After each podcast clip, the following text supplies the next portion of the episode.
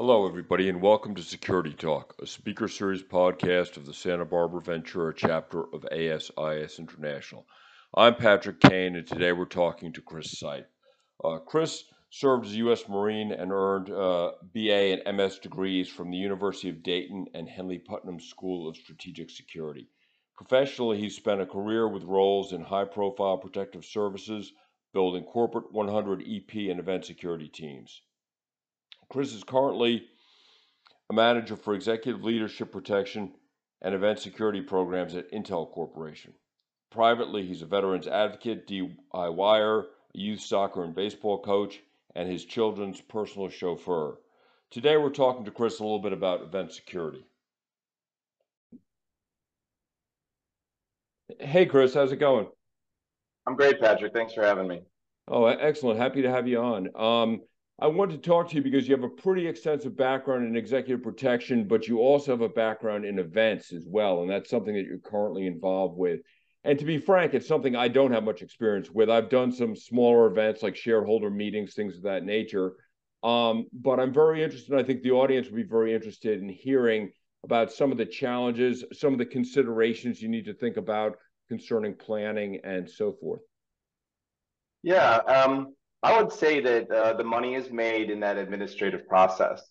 I mean, there's nothing better than being able to get the most accurate information specifically about what the events planners or that business unit's main objective is. Uh, events, for the most part, are meant to be fun. You know, there, there's sometimes an optic of, well, we need to ensure that the entire uh, uh, the event is is well secure. Well, of course, I mean that's a that, that's a that's a given, but I think the um, the, the, the biggest kind of uh, key to success is uh, is being a great partner. I, I, think that's kind of first and foremost is realizing that your stakeholders are looking for you to uh, you know complete an objective, and that is making sure that the safety and security of the event is dialed into the point where they can execute their plan. I mean, it's you work for them, you work for the, the situation at hand, and it's uh, it's definitely ideal to uh, to make sure that you're all ears in that administrative process.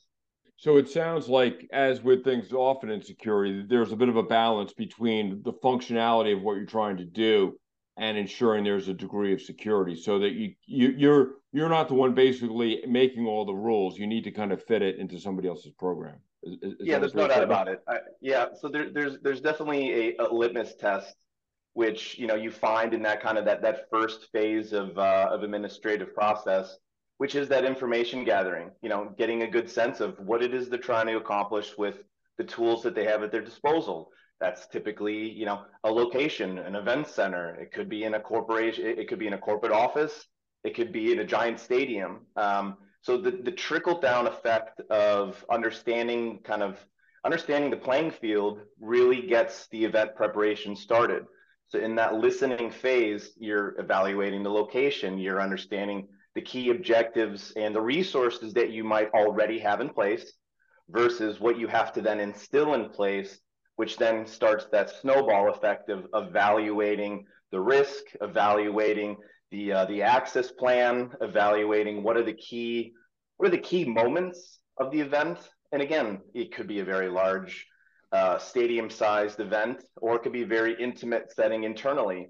But we want to get away from any type of cookie cutter appraisal of manufacturing reasons to say, well, this is what we do and this is how we do it. It's more like, hey, what are you trying to accomplish and how can we help?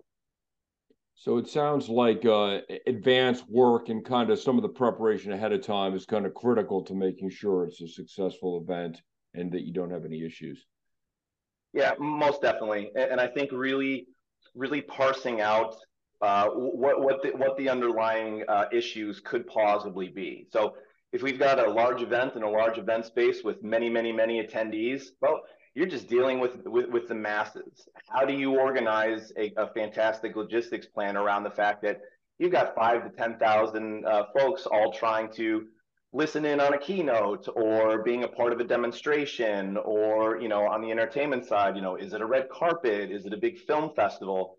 Just trying to understand the dynamic of how your your ability to keep the event moving forward in a very well thought out way but at the same time ensuring that each of the beats of the event whether it's a couple hours or a couple days has consistency for that feeling of safety and security, but all the while allow the event to do its thing, allow the, the attendees and the people that are being participants to feel as if you don't there's not a heavy handedness to it. But again, I digress because it very well might need some heavy handedness, let's just say, uh, during the registration and check-in process. You know, there might be a need for magnetometers. There might be a need for a more overt guard force or police force to show that hey, listen, you know, if you're if you're a bad actor, this is the wrong place for you to try something. So you're really trying to make a concerted effort to really dialing in what's what's in the best interest of the event, what's in the best interest of safety and security. Uh, you know, we talk about on our side, you know, what are the typical scenarios where there are, are, are issues? Well, a lot of times it's access. Are the right people getting into where they need to be, and are the wrong people being denied that ability to get in? It's pretty simple stuff but it's the nuances of you know when you get into the discussions with the stakeholders of you know we got so and so showing up last minute how are we handling that so again I, I typically go back to seriously asking some tough conversations very early on in the process to get the stakeholders motivated to say like hey listen during this administrative phase what you're saying might sound great but when we get to the day itself these are some of the contingencies that we need to be ready for so it sounds like um, sounds like obviously you have to engage with the stakeholders, but it sounds like conceptually a lot of the approach is the same regardless of the size of the meeting. But I guess in terms of the execution, it's going to depend a lot. Uh, you're going to have to have more advanced time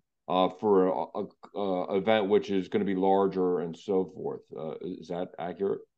Yeah, no doubt about it. So being able to carve out the ability to go do site assessments is so critical there's there's no way for you to be able to speak eloquently about how you see logistics actually uh, being executed without actually being there. And and again, when you're talking about a big corporation or company, sometimes there's no funding to send the security guy in advance, but you kind of have to put your foot down in some scenarios where you say like I can't fully grasp the picture of the thing that you want to do as far as executing this thing.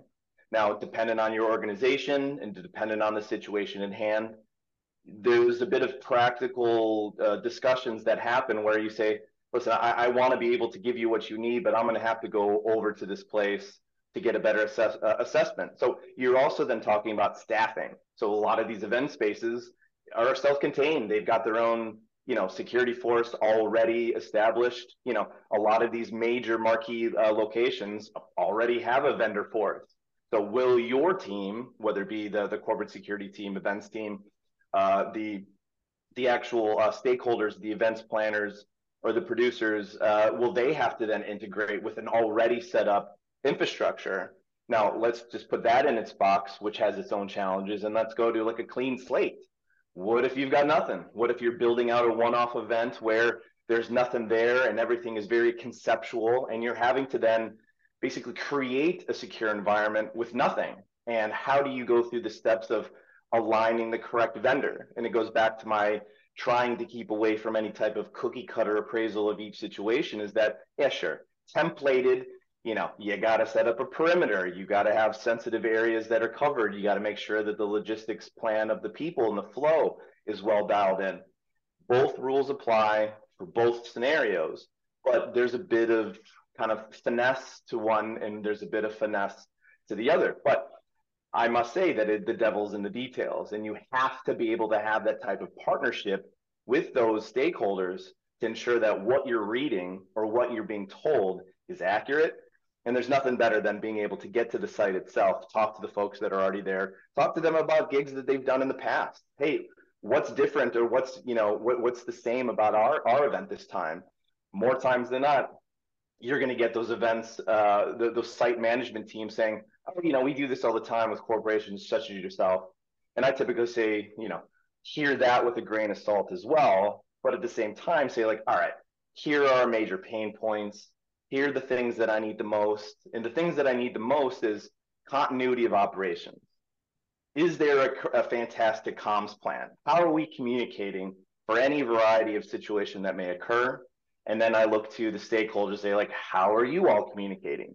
and then bringing the two sources together to ensure that everyone's reading from the same sheet of music so the event itself can be executed uh, in the plan in which they designed and they envisioned, and then B, go back to the site and say like, all right, are we in a major metropolitan city? Is there crime?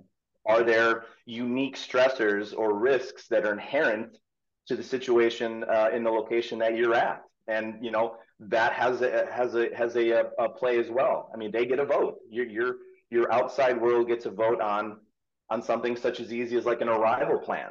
How is everybody even getting in? And will mm-hmm. there be any issues with their coming in? Do we need them to be secure off site before they come on site? Or if they do come in the front door, what does that look like? And what are they having to deal with? So we talk about the ability to move people from point A to point B, but we're also talking about the experience. So that's one key attribute that I typically talk about is that the experience of the attendees pretty much has uh, has a lot of um, has a lot of stake in the situation. So if they have a miserable time getting in, a miserable time parking, a miserable time trying to get credentials, that's going to then echo on the larger picture for the events teams because they don't want their attendees to have to have, have these types of constraints just to get them in site or on site to enjoy or be a part or experience the actual event itself. Yeah, so it sounds like you you have a whole lot that you uh, that you included in that. I'll try and parse some of it out uh, to be sure I understand. But it sounds like um, there's some advantages with working with an existing team somewhere. So if you're not building it from scratch, if there's somebody uh, who uh, it's a particular venue that's got a security team that has had experience, that there's some advantage with that, but there may be some challenges either from a standpoint of complacency, where they have I've seen this before, I've done this but there may be things about your event which are special, at least special for you, that you want to be sure that they understand uh, the kind of nuances of that. Is that is that true? For sure. Yeah. So there's two parts that I'm thinking about when you ask Patrick. Is that you know back in back in the old military days, we talked about friction points, and if you're if you're a small unit leader, you're looking for the friction point. So administratively, you're keeping your ear out for where in this process of things being explained to you or the ideas and the things that you want to bring as far as securing the property, understanding the checks and balances, is listening very, very intently on where those friction points could be. For instance, you get these big, uh, you know, big conglomerate um, uh, event spaces. You know, you really need to ensure that the management of those teams are on the same page as you, and you then have actual sphere of influence over how things are actually then executed because there's nothing worse than being able to be getting into a situation when you realize that this team's going to do what they're going to do no matter what it is that you say well that's a friction point. and then secondarily when you're actually there on site itself you're physically moving to where these friction points may be you know that morning arrival or that afternoon arrival before the event starts that's a friction point a lot of issues could be uh, kind of centered in that one space not just from a people movement such as like a bottlenecking at the actual uh, ingress point. Yep, it is, but you've anticipated it. So you're trying to then massage the scenario when you're there on site, especially during the um, uh, the site assessment itself or the walkthrough, is to say like, hey, listen, you want to throw out this flag, say, hey, this is going to be, you know, it's going to take most of these folks 35 minutes to an hour just to get through. So how can we work to reduce their experience of being slowed up, but at the same time, we talk about well, that that exposure of our attendees for that 30 minutes to an hour, I mean, that's a real critical thing for bad people to, you know, do what it is that they want to do because it's an exposure piece. So as far as management is concerned, we're looking to find those friction points and then massage them to the point where they're you're able to then have control over the scenario. So, um, in those types of situations, you do kind of have to be thinking about if you have an uncooperative staff. Uncooperative is maybe uh, too strong a word, but a staff that's going to do what they would like to do, basically, or what they're accustomed to doing. You need to be able to kind of build off of that, work around it, have contingencies that that will kind of fill the gaps uh, when you do encounter like those those um, those issues or friction points at, at those times. Um, I'm very interested. Um, are there any special challenges with smaller events? I mean, we've kind of been talking a little bit more, at least how I've been envisioning it, about like kind of uh, outside venues and kind of larger events. But are there any particular challenges that you've seen with smaller events or maybe internal type events? Yeah, internal internal events are interesting because security is typically last in their mind. You know, it's it's one of those things where if you're at a if you're at a major campus of, of, of a company, you know, I like to think that inherently anyone that's there is typically safe already. That's their place of work. It's uh, it's one of those things where you know, d- depending on what the event is or what the objective event uh, of the event is, you know, it, it still gets it gets back to the root of really hearing your stakeholders if you're at least invited into the room. So that could be the challenge number one is do you have an invitation to ensure that this event internally also is thinking about the safety and security event? A lot of major corporations already think that, for instance, if it's uh, if it's senior leadership coming in to giving like let's say a town hall, yeah, sure, you know, there's going to be some some version of security because you know you've got the big boss there and he or she is going to be making a presentation and you know who knows what the actual objective is. I can talk succinctly specifically about um, if it's something where they need to break some bad news. Well we already know what the bad news is hopefully going into it knowing that you know the, the, the wide majority of individuals listening to this talk might not love it well let's just talk about you know just dollars and cents here is that you know you've got one major high profile individual coming into a room full of um, full of employees or others that are gathered there in, a, in an intimate setting, just ensuring that the, the experience of that of that individual, if it's an executive, is that they're there to accomplish a task. Their time is obviously super valuable. So we then start connecting with, you know, if it's the CEO or if you know the, the head of marketing or something, you know, we want to kind of understand what their objectives are, how they're moving in, what they're doing while they're there up in, on stage, uh, and how they're getting out. And so uh, in, in, a very smaller, kind of more candid environment, you know, it might not take five to 10 guards, you know, that are already there on site or bringing in a vendor force just to secure an internal event with internal employees. Because what you don't want to do is make it seem as if this is a secure, this is a security issue when there isn't. Right. Now, that's the ultimate challenge is like, is finding that balance with ensuring that the event gets to be executed in the vision that it was uh, that it was uh, prescribed, but at the same time ensuring that you know, what are the outliers, what are some of the contingencies. I mean, we think about the things when it comes to events in general. Is is medical, for instance? You know, at any point, someone could drop down and need CPR, or they might have a slip, trip, and fall. Um, I, I like to say that no matter what the event is, no matter what the event size, is that everybody should be made to feel as if they've got the resources when they need it, whether it be security, whether it be medical, is that I create in the beginning the understanding of the event and what are the attributes that I think are going to be the most needed during that time. So it's a little bit skewed off the, uh, uh, of the presence of answering your question about small internals. But again, it kind of triggers back to this understanding the event. What are they trying to accomplish? How will we execute that vision? and at the same time ensure that the uh, the experience is uh, is enjoyable. Uh, you hit on something I thought that was very interesting in there as well, too, in talking about the stuff involving medical events, which obviously is a commonplace concern. Uh, what type of contingencies are there, I guess, that you could expect or that you should plan for as um, as somebody who's responsible for the security at an event? Uh, besides that, obviously, you're going to be concerned about things involving medical. Are there any other particular things that you've seen that are are consistent or more of a trend, or things that you would want to kind of focus on from a probability standpoint? Yeah, again, going back to the assessment event, let's just say it's outside.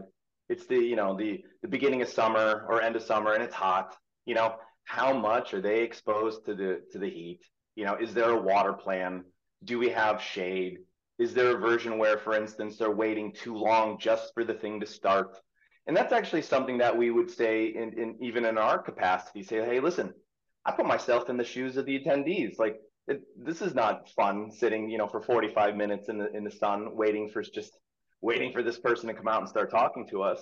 And so then I go back to the events planners and say, hey, listen, you know, what can we do to limit this time? What can we do to make sure that this is going to be? Because eventually, what you're trying to say is that I'm trying to stave off risk before it happens. I'm trying to be proactive about eventualities that very much could be. So, you know, like in a um, in a corporate setting, you know, we talk about ADA compliancy, right? So, is is the person in the wheelchair uh, able to get, you know, and move freely, whether it's on the second or third floor? Is, is do we have enough follow through to ensure that each of the people that are attending have the ability to get there and then obviously enjoy it. But from a medical standpoint, you know, some of the things that come to mind the most are uh, revolve around production. Like how much equipment is being laid around? Are there a lot of cables on the ground? Are they looked after? Typically, they do great. They understand, you know, the cable management. There's got to be, you know, some type of like um, uh, curb that goes over the major cables to ensure that mm-hmm. people don't trip. And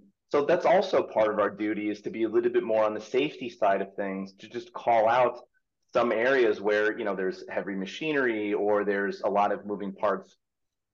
Um, part of that is also being a great partner to the wider situation as opposed to like on the nose of you know we need one guard to stand there write a registration and make sure that things are moving smoothly.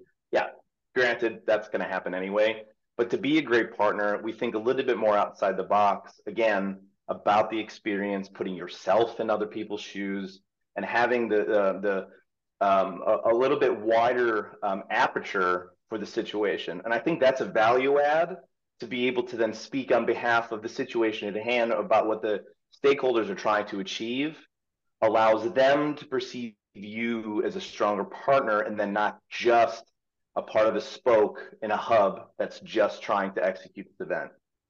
Yeah, no, I think that's actually, as you were saying it, that's exactly what I was kind of thinking. Is that you are a value add in those situations. You're looking at it more holistically. I mean, obviously, your primary focus is security, but you're looking at it holistically. You're looking at other things that could potentially be a problem or end up going wrong. So that's yeah, that's extremely valuable.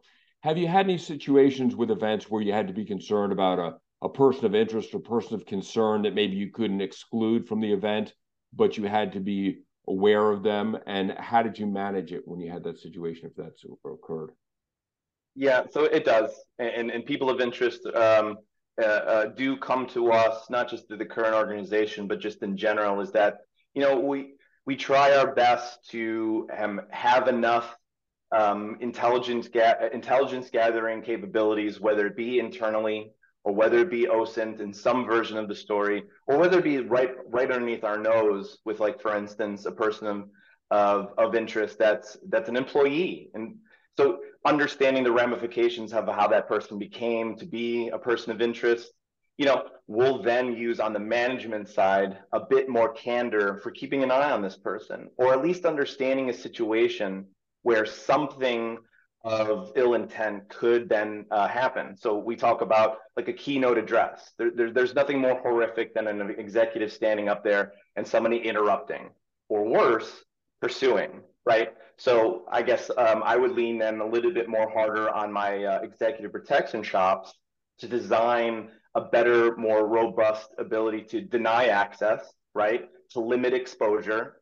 Right. To have a plan for cover and evacuate and basically get in touch with like, is this a plausible scenario where a person of interest could gain access to their objective? Whether it's on the nose as far as uh, uh, an individual that that wants to, um, there, there's bad intent for another individual, or or something wider, right? They've got grievances against the company, or they've got grievances about the industry. Well, there's a lot of things that we can't do, right? We can't if they're not breaking the law, if they haven't been, you know, under the um, under some type of uh, uh, HR constraint about yeah, access restraining order, something like that. Yeah, exactly. So, I mean, there are some basic things that we typically do is that we, you know, we if we have to, we'll engage with their management team, that that individual's management team. Like ask is is this something that they need to be going to? And and, and there, it's a very interesting thing when when security uh, um, basically crosses that that line or breaches the uh, like the fourth wall, if you will, is that there are other other ways to uh, to to facilitate information, understanding that information. But at the end of the line, what I'm ultimately trying to create is an environment of security, whether it be con- um, uh, different uh, concentric rings of security. So it doesn't matter if that person of interest or a, a bolo is is specifically in the area. I mean, don't get me wrong. If we know that there's an there's an mm-hmm. adversary on site, we're doubling our efforts. We're we're we're plussing up in some places. We're we're making it extremely difficult for for them to gain access. If they just have a credential and they're in the building, clearly we need to at least get eyes on, or at least have an understanding of what it is that they're there to do. Okay, excellent. Yeah, that's that's extremely interesting, Chris. Uh, one thing I want to ask, because we're kind of closing out here soon, is if I'm a, a, security manager who hasn't handled events before, but now I'm kind of tasked with that, do you have a couple of kind of key points that I should focus on, uh, or things that I should keep in mind as I'm getting involved in planning for the for the event and the security around it? For sure, I think number one certainly would be is uh, is is to is to give yourself the image of being a fantastic partner first and foremost. You know, like a lot of times, you know, you get a corporate executive, uh, sorry, a corporate security person that are, as you said, deputized to run this event.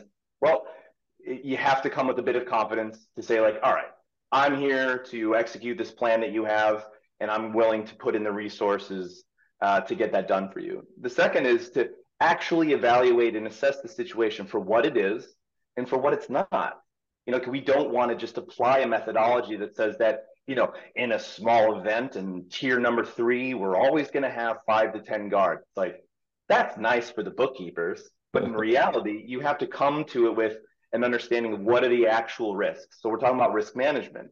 Like if it's a small intimate setting and it's, you know, 50 to 100 employees in one room, there's no reason why you'd ever have to have a guard inside the room. To have a guard outside the room, making sure the right people are getting in, sure.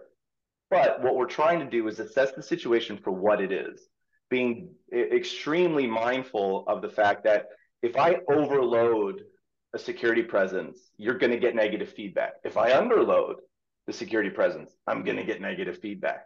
So it really talks about that administrative process of ensuring that you're dialing in the correct amount of security. And even if you don't know what that correct amount is, you ask questions. You might seem a little bit vulnerable, like you don't know what you're doing, but you know what? The event's happening. You're the person for the job. You're not getting out of it. So you ask questions. And there's nothing wrong with that because a lot of times, events planners, whether it be internal or external, they've done this before. You know, I, I typically, even in EP, ask myself, well, what if I'm not here? What happens if, you know, I don't uh, speak on behalf of the uh, of security? What's the security optic of the situation? I take myself out of the equation. I assess that, you know what? This event could happen without security at all. And that's the honest appraisal. But you've been asked to apply security. You give your thoughtful answers to the questions that they have. You apply the methodology of the correct amount of security. And then you go from there. And hopefully you'll ask, be asked back because there's nothing worse than getting iced out internally with other events planners when you know that uh, that it's needed. Essentially, you're trying to then execute on behalf of the thing that is in front of you to ensure that there's safety uh, for that specific event. Yeah, no, that's that's extremely helpful. I mean, this has been very insightful, Chris. Uh, like I said, area I wasn't particularly knowledgeable about. Is there anything I haven't asked you that you, you want to add at the end, or anything that we haven't haven't hit? I mean, I'm sure we could talk about this for for an hour, but um, but was was there any important aspects we kind of glossed over that you want to add? Yeah, I, I do want to hammer home two points, Patrick. One is, of course, the presentation of being a fantastic partner in the administrative process. But in but the biggest kind of litmus test of, of, of your worth and your ability to to execute on behalf of the plan is to actually be there to follow through. Right. So even if the, the situation doesn't need you to physically be there, well, that first one or that couple jobs that you have be there be there to make the situation be made to feel like you've got security under control. And then you're able to then kind of go from there as far if this is a brand new situation for yourself or if you're leading a team you have to be able to engage whether or not the stressors or the risks on site whether or not you'll be a value add for actually physically being there. And if you are there get into the details. Be be uh, um, be present. Be seen. Don't work like you know, security folks talk about, I like to work in the shadows. It's like, that's all well and good. But in events, there has to be a, a, a feeling of security, not just because there's somebody standing a post somewhere, but to understand that there are resources. So be present in the administrative phase, be present on the day for the event itself, and really be that that that that beacon of leadership. I would say, like even if you don't have experience running events, you still are needed there from a leadership capacity to ensure that the stakeholders are connected to the situation at hand. We stay at the level of, of, of, uh, of situation at hand. If it increases to an emergency, you're right there to help. And when it decreases back to its uh, to its main operating uh, space, you're there to ensure that there's follow through there. So be a great partner and be present. Yeah, extremely helpful, Chris. Uh, awesome that you were able to hop on the call and everything. Uh, I think everyone will find this, uh, you know, if nothing else, an, an excellent starting point to kind of think about events in the future and all the different things which uh, which are are impacting them. So yeah, outstanding. Thank you very much. Appreciate it. Thanks for having me, Patrick.